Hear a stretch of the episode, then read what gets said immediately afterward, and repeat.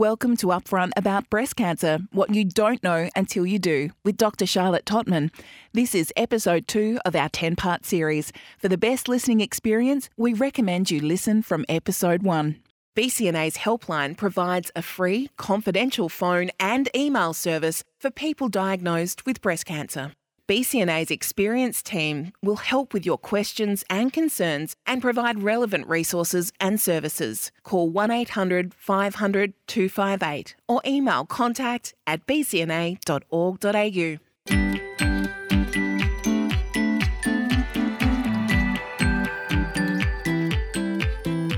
Welcome to Upfront About Breast Cancer What You Don't Know Until You Do with Dr. Charlotte Tottman, brought to you by the Breast Cancer Network Australia.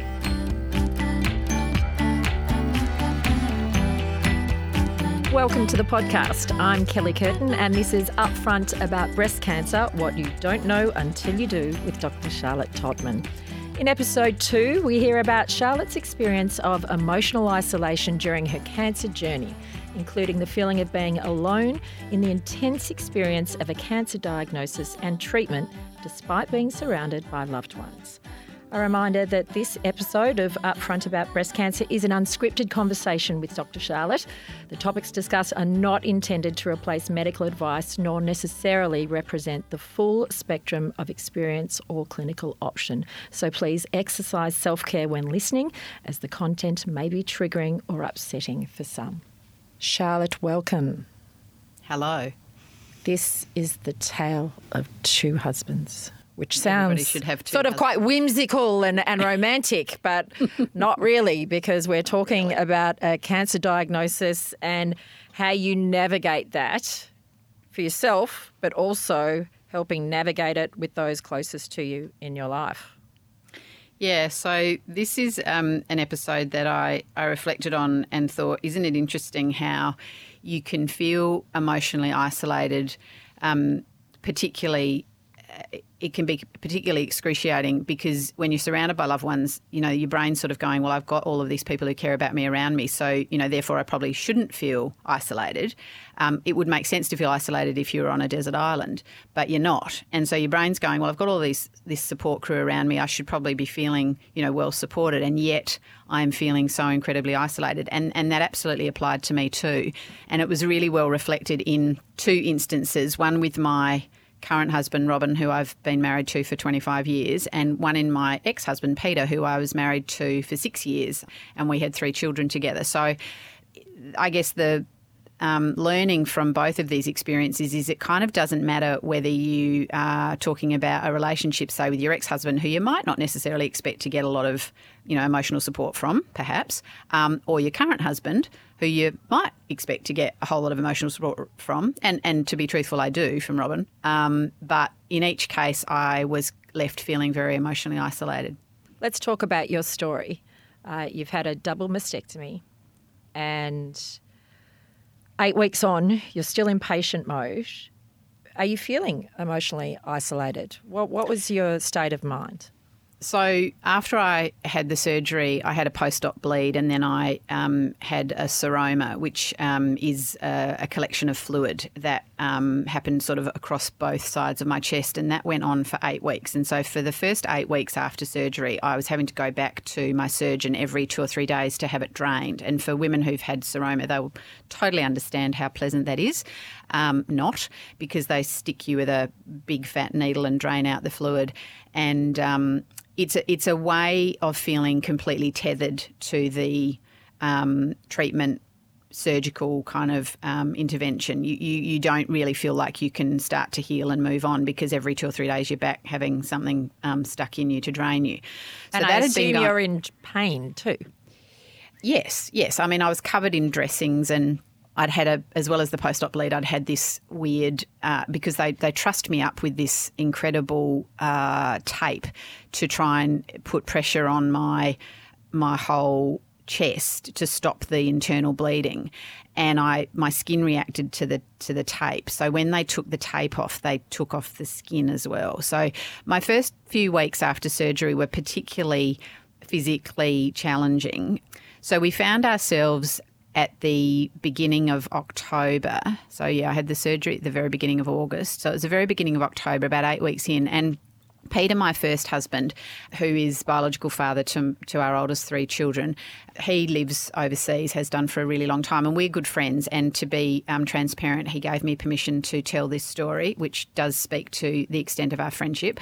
He was back in Adelaide for a visit, and as he always does when he's around, he he comes over and has meals and hangs out with us. So we're all good friends. Anyway, on this particular day, I'm I'm home in the house by myself. It was you know an afternoon, and he called over to have a cup of tea and say hi. And the other thing that had happened at this time was a really close girlfriend of mine, someone I'd been to school with, and, and who had visited me six weeks prior and given me her homemade carrot soup, which at that point was still in the freezer. And she'd got pancreatic cancer and died. And so she'd, she'd been diagnosed and died within five weeks. And so Peter arrived coincidentally at just the time that this had all happened. Literally, her funeral was about two days after he was coming to visit me. So I was dealing with the my own surgery and the post-op sort of mess, and I was also grieving very, very rawly grieving um, the death of my friend from pancreatic cancer. So, for those people who've had an ex husband or have an ex husband, um, or even, you know, any kind of long standing ex, you probably understand what I'm about to say, which is that there are patterns, dynamics in relationships that get established over time. And so it became clear when Peter arrived, we fell back into the dynamic of our marriage a long time ago in my 20s. We fell straight back into that. And, and the pattern, the dynamic of that relationship was I kind of was the emotional female, and he was kind of the guy telling me that I really shouldn't be that upset. Now, that might have applied well when I was in my 20s, but in my mid 50s, it kind of wasn't really working. And he did say to me, Charlie, because um, that's what a lot of my family members call me, he said, Charlie, you can't get this upset every time somebody dies of cancer. Ouch. Yeah, ouch. And whereas years before, I think I might have either, I don't know, got more emotional or fired up or whatever. My brain just went, he so doesn't get it. Like, he so doesn't get it. And I need to find a way, if I'm going to keep relating to him successfully, I need to find a way to help him get it.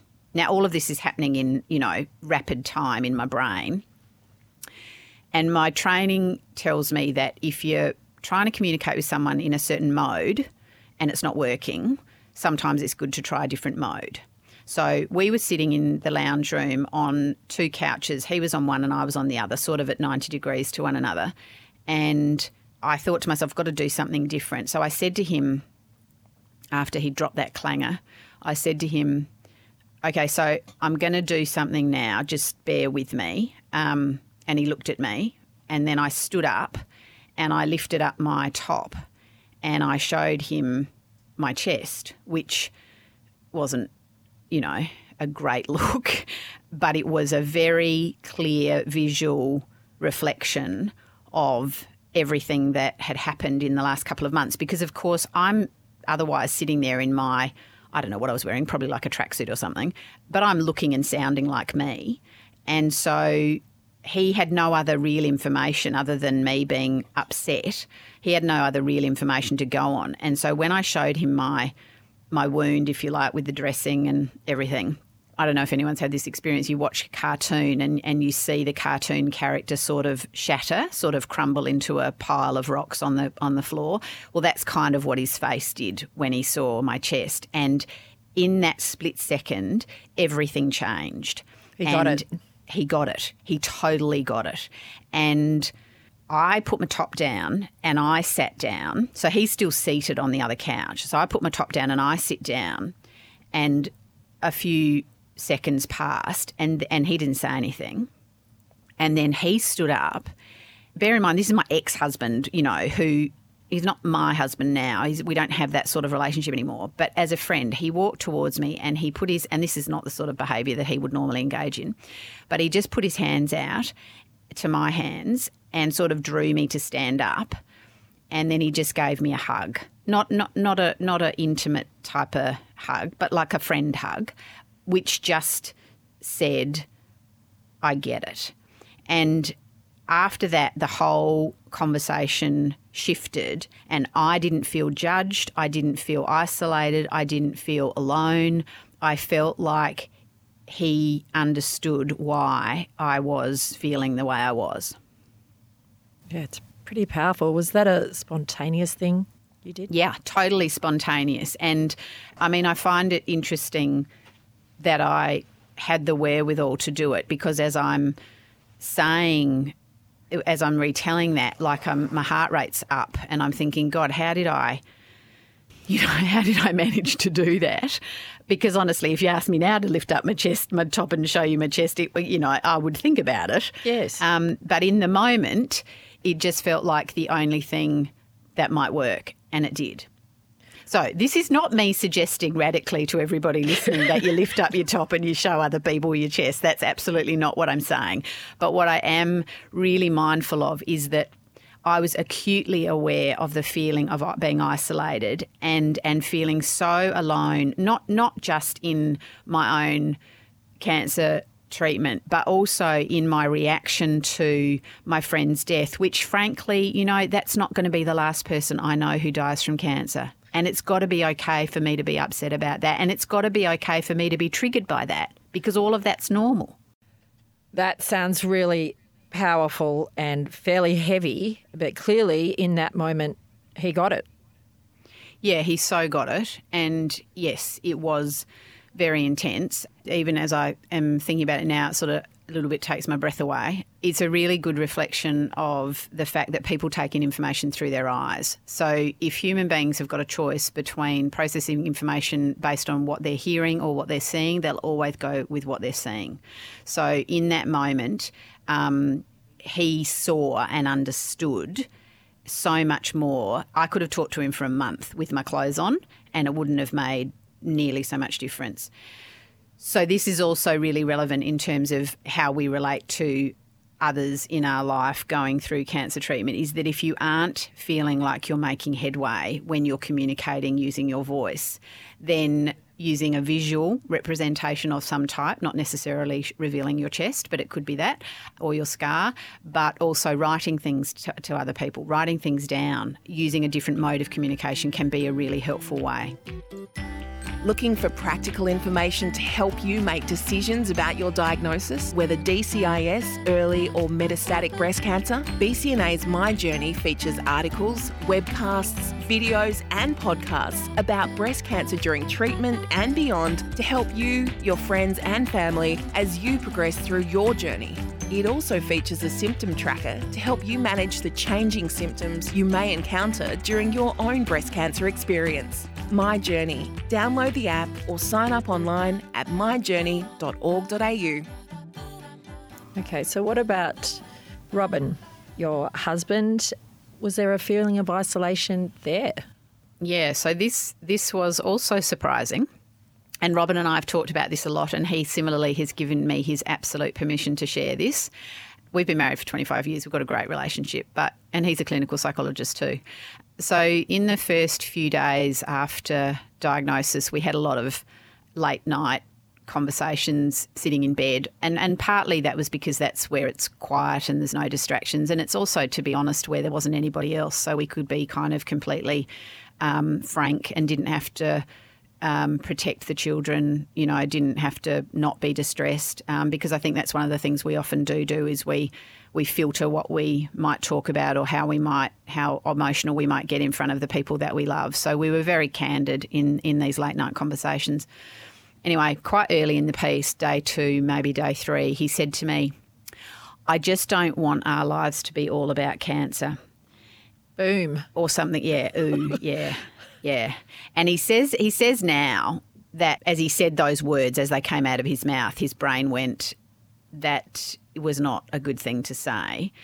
And we absolutely both understand what he was meaning, which was he was having his own big anxiety response to the diagnosis. He didn't know what was coming. He was very scared about what was coming. He didn't know what it was going to mean for me. He didn't know what it was going to mean for for the family, for um, our life, for our future, for um, things like work. Uh, he know he knows what had happened to my parents. On some level, he was pretty scared it was going to happen to me. Um, so he was having his whole own anxiety response. Um, but in that as, moment, when he said, "I don't want our life to be all about cancer," yeah, uh, hindsight is is great, and he he can say now. In that moment, what was your response? my overwhelming response was feeling isolated. Um, I think I think he even was a bit surprised that I wasn't cross.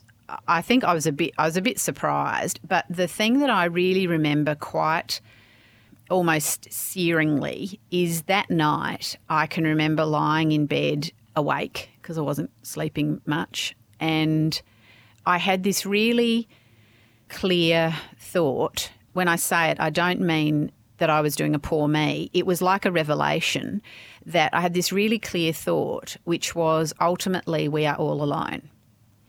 And Rob and I have talked about this since, and he put it beautifully when he said to me, Yeah, you're the only one in the MRI machine. And I thought, yeah, that's exactly it. It's like you can have as much love and support as anyone on the planet, but you're the only one that this actually is happening to. You're the only one who has got something growing inside them or needs to be cut out of them or treated with something like chemo or radiation or hormone or immunotherapy. You're the only one in the MRI machine. And it was a really again isolating experience just that in it was very intense. It felt very intense. I mean i really did feel exactly like I was on a desert island, even though my wonderful husband, who he really is wonderful, he was like lying less than a foot away from me.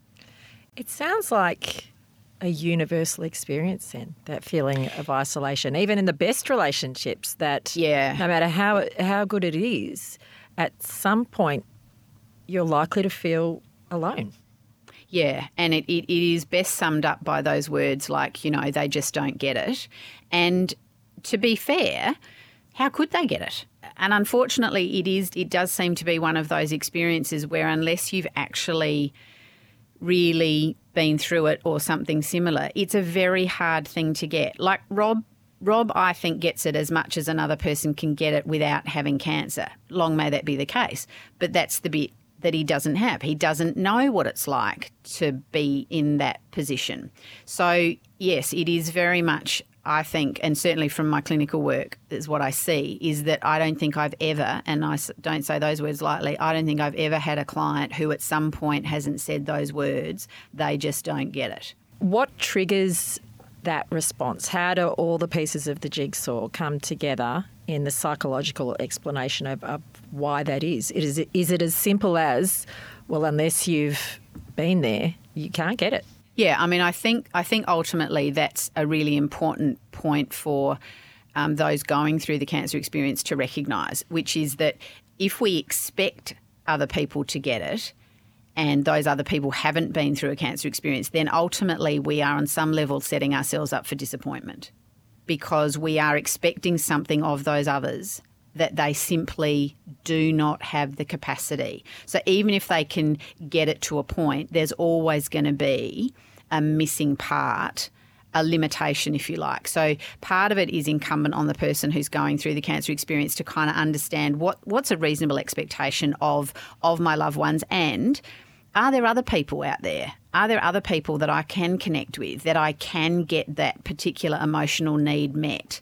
And it and so that's about understanding how important empathy is. And actually, and that's what empathy is. Empathy is the ability to understand another person's experience. And so, if we're feeling emotionally isolated and we've got loved ones around us, it's about going, okay, maybe maybe instead of trying to get something out of those loved ones that they just simply are unable to provide because they don't have the same lived experience, maybe it's about recognizing that they can be so valuable in lots of ways, but that empathy might need to be extracted or enjoyed in other relationships. So you really have to seek your people out, so to speak, don't you? I know Yeah, with BCNA we have the online network, which is a peer-to-peer support group, and so often we hear they just get it because Yeah. someone has either gone through something similar, is going through something similar, and it's that pool of, of knowledge of people Yeah. who know what you're going through. That's right. And what it, what it brings with it is, is absolutely that feeling of like people who get it. But it also it it is reflected in um, a real ease in relating to people. So there's almost like a shorthand. You you don't have to educate people. You don't have to explain. You, it's almost like a wink and a nod. You can start a sentence and you can see or feel from those people who empathise with your position that they know exactly what you're talking about. Whereas with people who haven't been through the experience, you're often feeling like you almost have to have to persuade them or educate them, and that can feel really invalidating and isolating in itself. It can sound exhausting too if you're the one with breast cancer and Correct. yet you're trying to educate others as to what you're going through and yet you're the one that needs support. You could could you possibly get a bit angry, start keeping a bit of, you know, score keeping for those that don't get it? Yeah, you can get angry, and and most of all, and this is what I see a lot of, um, people withdraw. So, and and certainly that's the challenge um, is is to stay connected to the people that matter to you. But um, I have have seen so often there's like a little cycle that can happen, which is where when you feel vulnerable and you feel like you need emotional support, your brain goes looking for it. Even if you don't realize that's what's going on, your brain goes looking for that emotional support. And if it doesn't find the emotional support or if it feels disappointed in that lack of emotional support, instead of keeping going, it tends to then go, Oh, I'm hurt, I'm disappointed, and then I'm not going to share with you anymore because I'm not going and it's that it's that feeling of like avoiding the thing that makes me feel uncomfortable. So I'm going to stay away from that hurt and that disappointment which means I'm not going to keep sharing anymore.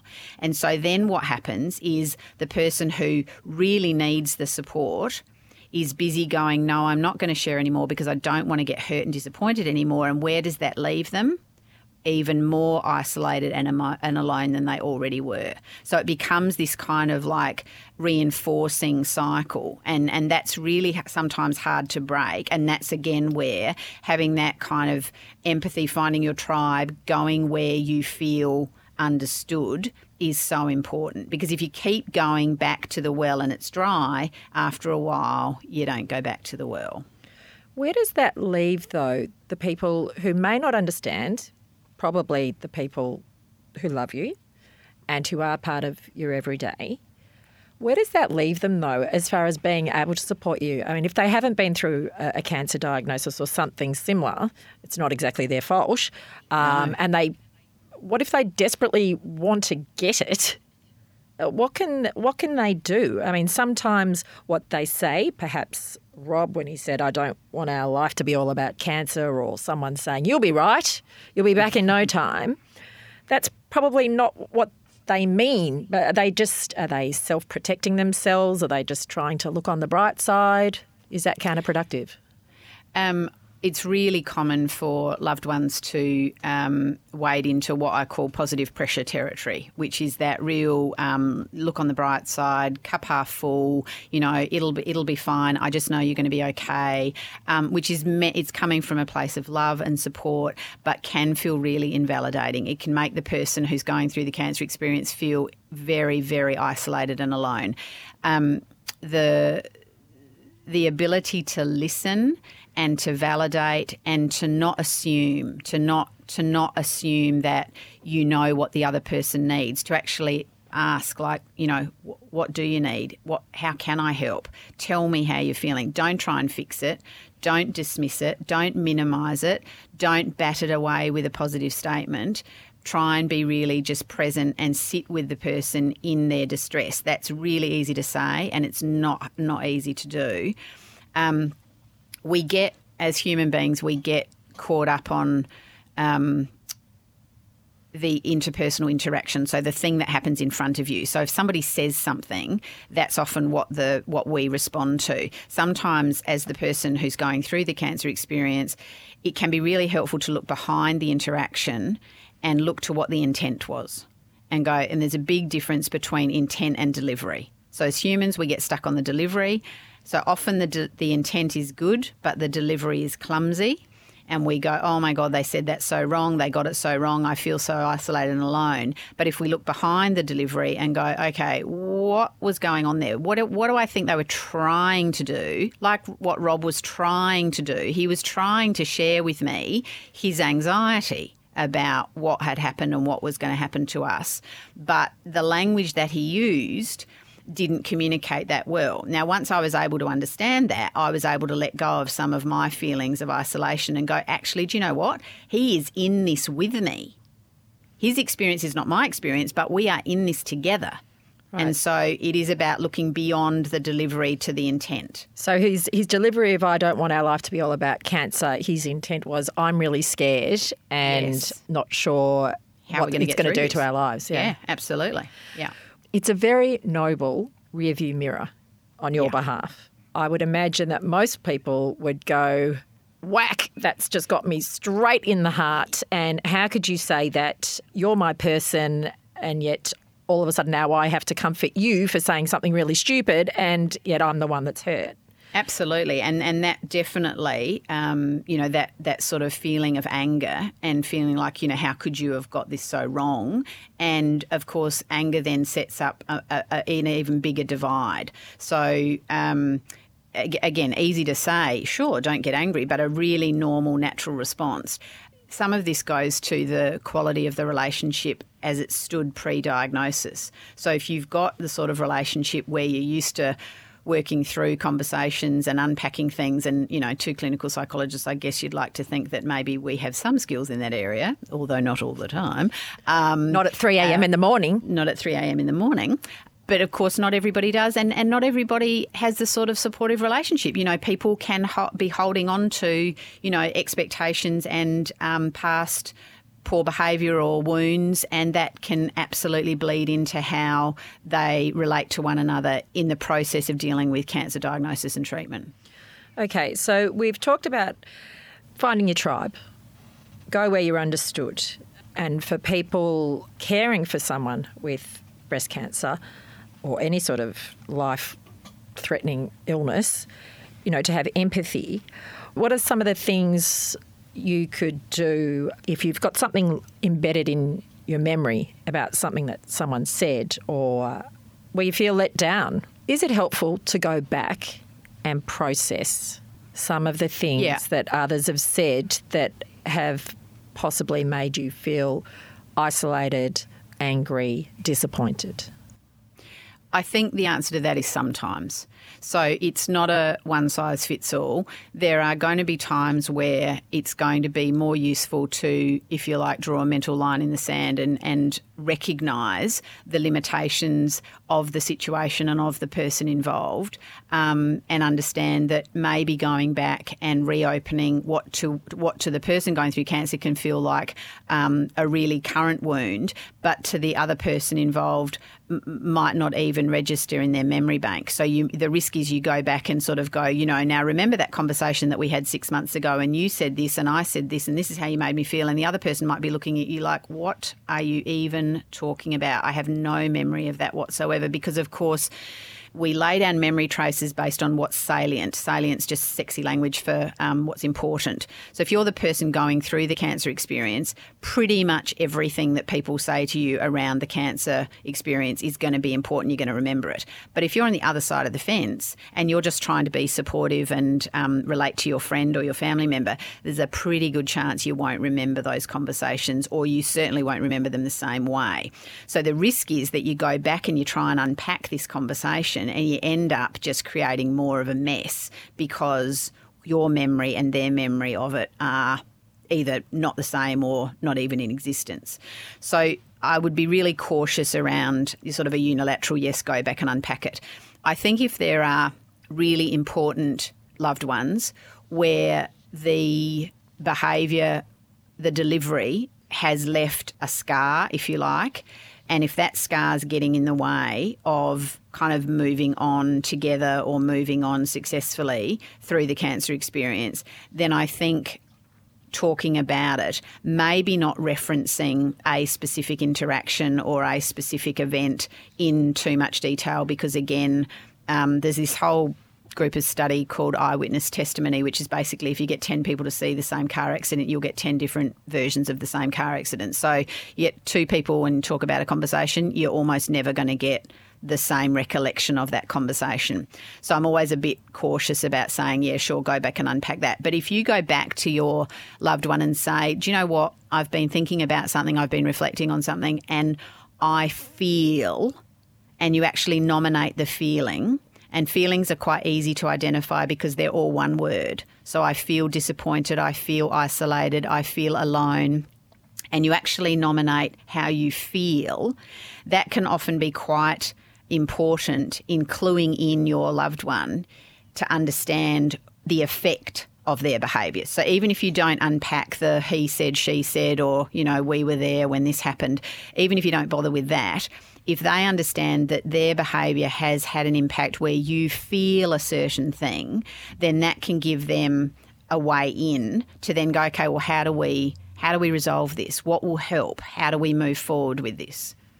If you are feeling emotionally isolated and you don't have the courage, for want of a better word, to express those feelings of like I'm I'm alone here, I feel I'm going through this by myself is there anything else that you can do to maybe ease that? I think that reaching out to other people in similar situations is a really good idea, and that's where things like BCNA can be so important. I think that talking to trusted others, and that might be someone like me, like a therapist, where you can actually go to a safe space and be vulnerable with someone who, if you like, has got no skin in the game. So you're not having to worry about the impact of your own emotional response on that other person. And the other thing that can be helpful is to write this stuff down and to actually express it because when we talk about it, whether we talk about it with a loved one or a therapist or someone in a peer to peer support network, when we talk about it, in order to actually talk and use our use our voice, we have to have figured out the thoughts. And it's the same process when you write things down. You're just using your hand to write instead of your voice to speak. But you have to have articulated the thoughts first. And so writing things down can be a really therapeutic way of being able to express some of the emotional responses that are going on. So it's a way of getting it out. It's a download. Exactly. It's a download. It's and you can you can do it on a computer, you can do it on a scrap of paper, you can do it in your phone. Generally speaking, I like to recommend that people actually do it with a pen and paper because there is a um, qualitatively different experience of, of, of that um, process of writing. But nevertheless, even if you, and I've done quite a bit of this myself, um, I wrote a lot on a computer and it's incredibly therapeutic. And if you never read it again, that's, that doesn't matter. It's not about that, it's about actually getting it out of your head and expressed in some form. So when it comes out of your head onto the piece of paper, what actually is that apart from a download? Like, does something actually happen a, in the mind? It's an acknowledgement. It turns it into something that's just kind of like a, a nebulous floating bit of thought and it turns it into an actual captured, tangible piece of information, an event, a feeling, a thought. And so it can make us feel like we're legitimising our experience. So it's definitely better out than in. Definitely better out than in, like cancer. Dr. Charlotte, another insightful episode.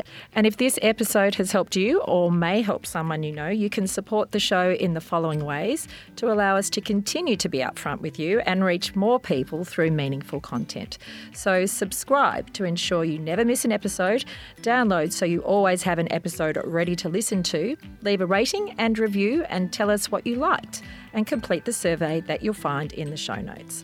A reminder that BCNA is My Journey has a range of resources related to breast cancer, so sign up and visit myjourney.org.au. And as we mentioned, BCNA's online network is also an online peer to peer support community where you can connect with others going through a similar experience. To join, visit the BCNA website. In our next episode, we're going to talk about the showing up and the letting down. I think it's interesting to just note that the flocking doesn't last. It's often a fairly temporary phenomenon and it, it happens after diagnosis, and there's a whole bunch of reasons why people flock to the action, if you like. Some of it's about social expectation. There is certainly within, you know, social networks, there is often a real pressure, if you like. You know, have you sent something? Have you seen them? Have you talked to her? You know, that sort of thing to kind of um, legitimise or validate your position in that person's life. Some of it's, this will sound a bit weird, some of it's social competition. You know, who did more? I took one casserole. Oh, I took two. I sent you know? flowers. I sent flowers, yeah. I went to the hospital.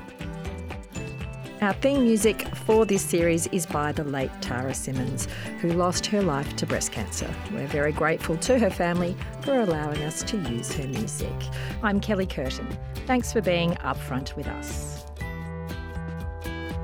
Thanks for listening to Upfront About Breast Cancer What You Don't Know Until You Do with Dr. Charlotte Tottman, brought to you by the Breast Cancer Network Australia and proudly supported by JT Reid.